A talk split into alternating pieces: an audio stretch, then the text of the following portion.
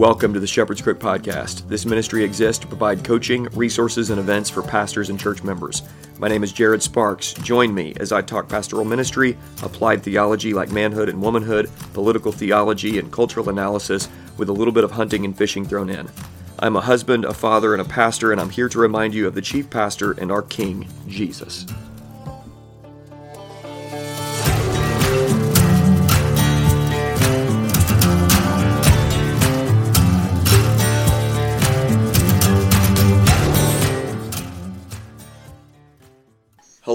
Welcome back to the Shepherd's Crook podcast. Today, we're going to take a little break from the series that we're doing, and we're doing somewhat of a bonus episode. And I want to talk to you today about why we left the SBC last year, which also relates to why we left Sojourn Network the year before. And then I want to speak to what people say when they decide to stay in the Southern Baptist Convention.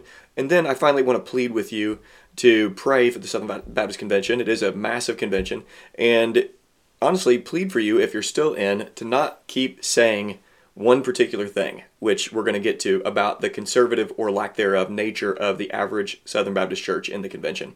Let's go ahead and pray and ask for the Lord's help. And you know, guys, I say this often, but I hope you really believe this. I, am this one of the only podcasts that I know about that opens with prayer. And the reason I open with prayer in every podcast, with every sermon, every time we prepare to preach, or I prepare to preach, or anytime I open God's Word, is because I believe, truly believe, that when we pray, that God hears us and He hears and answers prayer. And I know you believe that as well. So when we come to the Lord here before I, I start, I'm, I'm doing this because I need to talk to my Heavenly Father and I'm trusting the Holy Spirit to do a work as I lay some of these things out for you. I want to do it in the right manner, in the right measure, and in the right tone, in the way that's going to be the most helpful. So I need the Lord's help to do that. So let's go ahead and pray. Father, we just thank you for this time. We ask for blessing upon these next few minutes. I pray for the Southern Baptist Convention. Lord, I pray that the convention would be granted repentance in big areas and also for those that are staying in the convention, I pray that you'd help them to, to, to think clearly and precisely as they analyze the state of the denomination. And God, thank you for guiding our church as a congregation to remove ourselves from from there, even though there's faithful brothers and sisters there. And uh, I pray you're going to continue to lead and trust you're going to continue to lead us as a church. And uh, bless this time. I trust that you will. In Jesus' name I pray. Amen. All right. Well, a couple things real quick. Sons and Slaves podcast, a new one just released today. You want to make sure and check that out if you have not yet followed that show. Me and my boys are talking through boyhood and the process of becoming a man. We're going through a really good book that was written by a man named Bob Schultz. He passed away in 2008, but he had a really good way of talking to boys, and they're really great lessons for not just boys, but for men as well. So we're just walking through that together, and I'm just having conversations with my sons, and it works out perfect because it ends up being some of the best discussions we have because they're just focused in.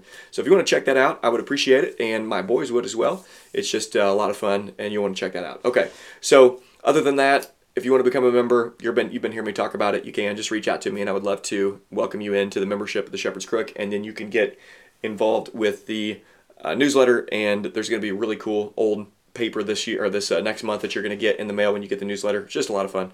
Uh, would love for you to be a part of that as well. Okay, Southern Baptist Convention.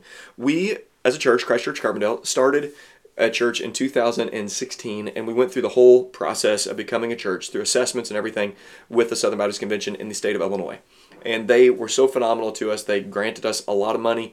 They supported us. They were really well, and they did a really great job. In fact, their assessment was far better than the assessment that we got from Sojourn Network. Sojourn Network was like a Acts 29, basically just a, a copy Acts 29. Sojourn was all in Acts 29 uh, under the leadership of Daniel Montgomery, and then they left A29 and started their own network, and basically they were the exact same. And when we jumped in, we ended up being in the network three years, I believe. We're assessed by them, and the Illinois Baptists did just a far better job assessing us, and the whole process of jumping on board through the planting process was just better, more smooth with the Illinois Baptist Association. They did great. They were in association with NAM at the time, and there's always, you know, it's hard to delineate who has authority when it comes to NAM or the, the state conventions kind of thing. But for us, it was just a really great fit, and both of those networks we ended up being a part of, or the one denomination, one network, for three years, and then with the SBC up to about five or six years, I believe. And things were great on the front end until things started to not be great. And the same issues that we experienced in, in Sojourn Network, we ex- started to experience in the SBC as well.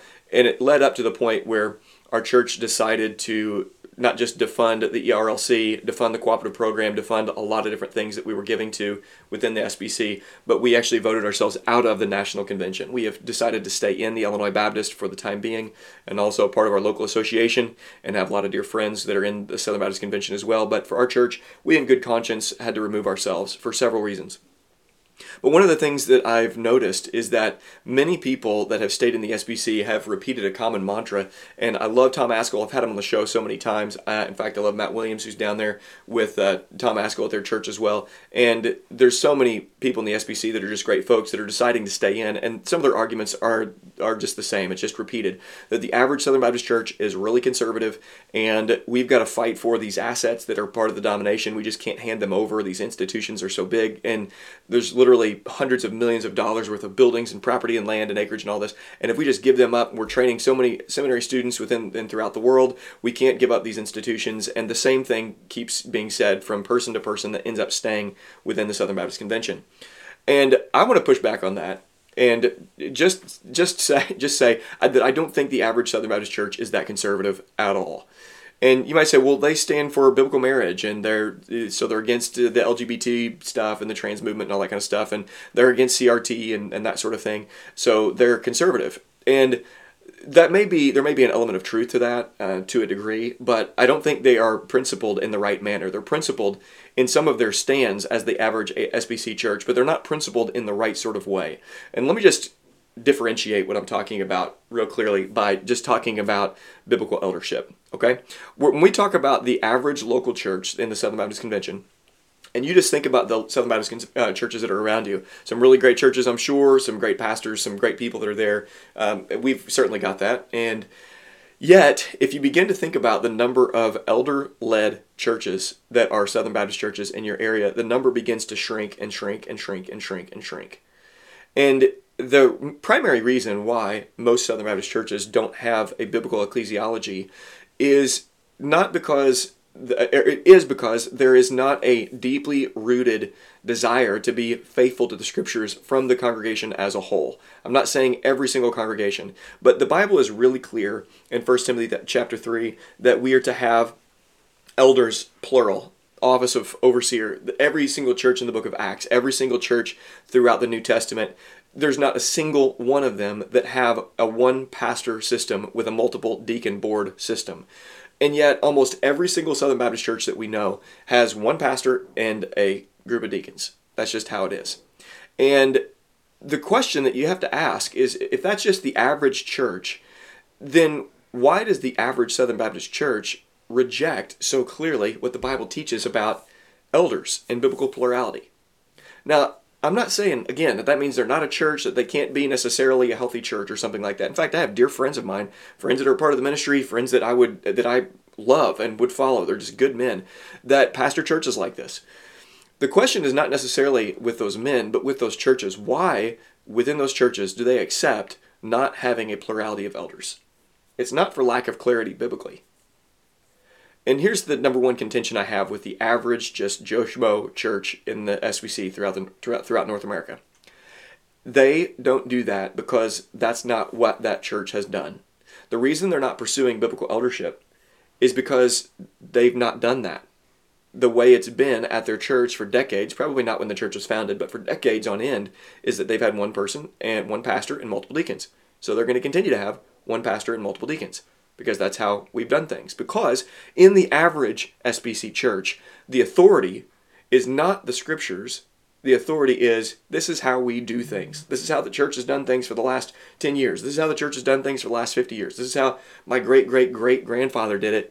And we're going to keep doing this because this is how we do things around here.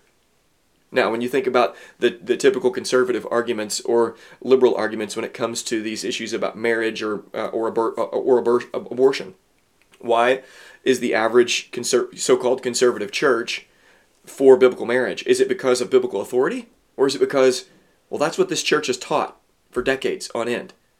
Why is it that they are and, and, you'll notice, by the way, on some of these issues, they're they're really really soft on some of these issues because I think I because uh, they're stances and their their principled stand is not with the scriptures. It's this is how we've done things.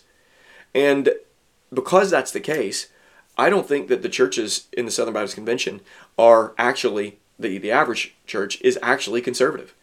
I think that they are waking up to the fact that our parents have done it and our grandparents have done it this way. We can do it differently. And that's why they're wishy washy on marriage. And that's why they're becoming wishy washy. And they're maybe in the pro life movement, but they look at abolitionism and they think, oh, that's wrong. That's evil. They've been so influenced by feminism and so influenced by the way things are the i mean everything that's happened the last three years and then if you just think what what was the average church the average sbc church's stance during covid was it a principled stand, recognizing the difference between the keys and the sword?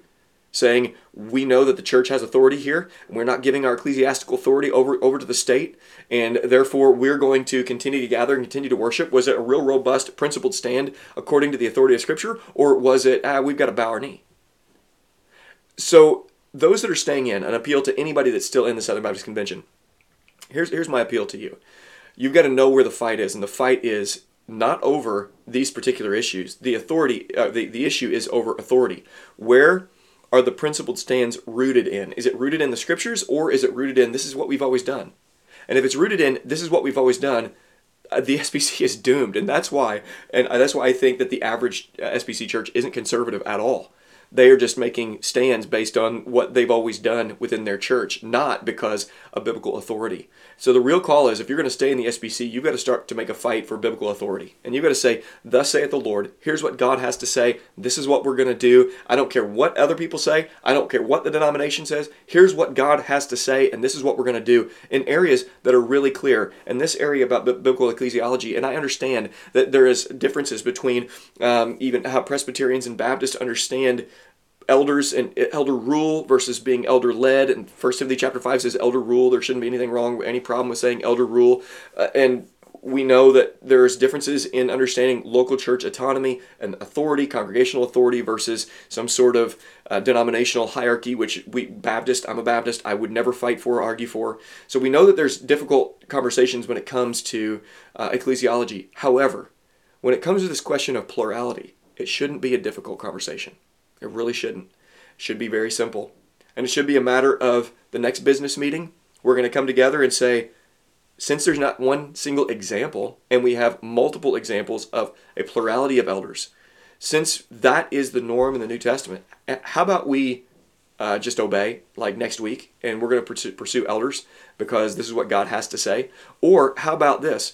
We start to fight for biblical authority. And when people come to us and they say, Well, I don't like this, isn't how we've done this, whatever. How about we keep fighting? And I know you've been fighting, Pastor, especially if you've been in an SBC church for a while. You've been fighting and beating the drum about the scriptures. But we can't give up. You can't give up. You have to keep coming back to, Thus saith the Lord, Thus saith the Lord. It is written. It is written. This is what God has to say. And you've got to break down those idols of, of historical, this is the way we've done things here kind of nonsense. Tradition gets powerful in the context of a small Southern Baptist, average, run of the mill church. Tradition is so powerful, and that has to die. Not good tradition, bad tradition gets so powerful. So that has to be slayed by the authority of Scripture and the power of the Holy Spirit. Hope I'm getting you guys some food for thought. If you do stay in the Southern Baptist Convention, please fight. And if you recognize, man, maybe it is this the the the, the foundation is so rotten and it is so undermined at this point by either tradition or by the cultural assaults that's been happening. It's time to get out. Uh, separatism is the way. Spurgeon was right, and I think that the SBC is in the exact same situation that Spurgeon found himself in the downgrade, uh, the downgrade controversy. And so I'm so thankful for our church that we voted to re- remove ourselves from the national convention and uh, also from the Sojourn Network for several problems there as well. And, uh, you know, trust that you guys are going to be led by the Spirit and have to make some really uh, tough decisions. If you're going to stay in, you got to fight. If you're going to leave, fight with honor or leave with honor through uh, leaving for the right and principled reasons. Okay, guys, thanks so much for listening. I hope you have a great rest of your day. Thanks again for listening to the Shepherd's Crook podcast. For more information, you can go to theshepherdscrook.co. Please consider leaving a rating or review on iTunes, and if you want to become a member of the Shepherd's Crook, please message me and we'll get you on the list. We hope you have a great rest of your day.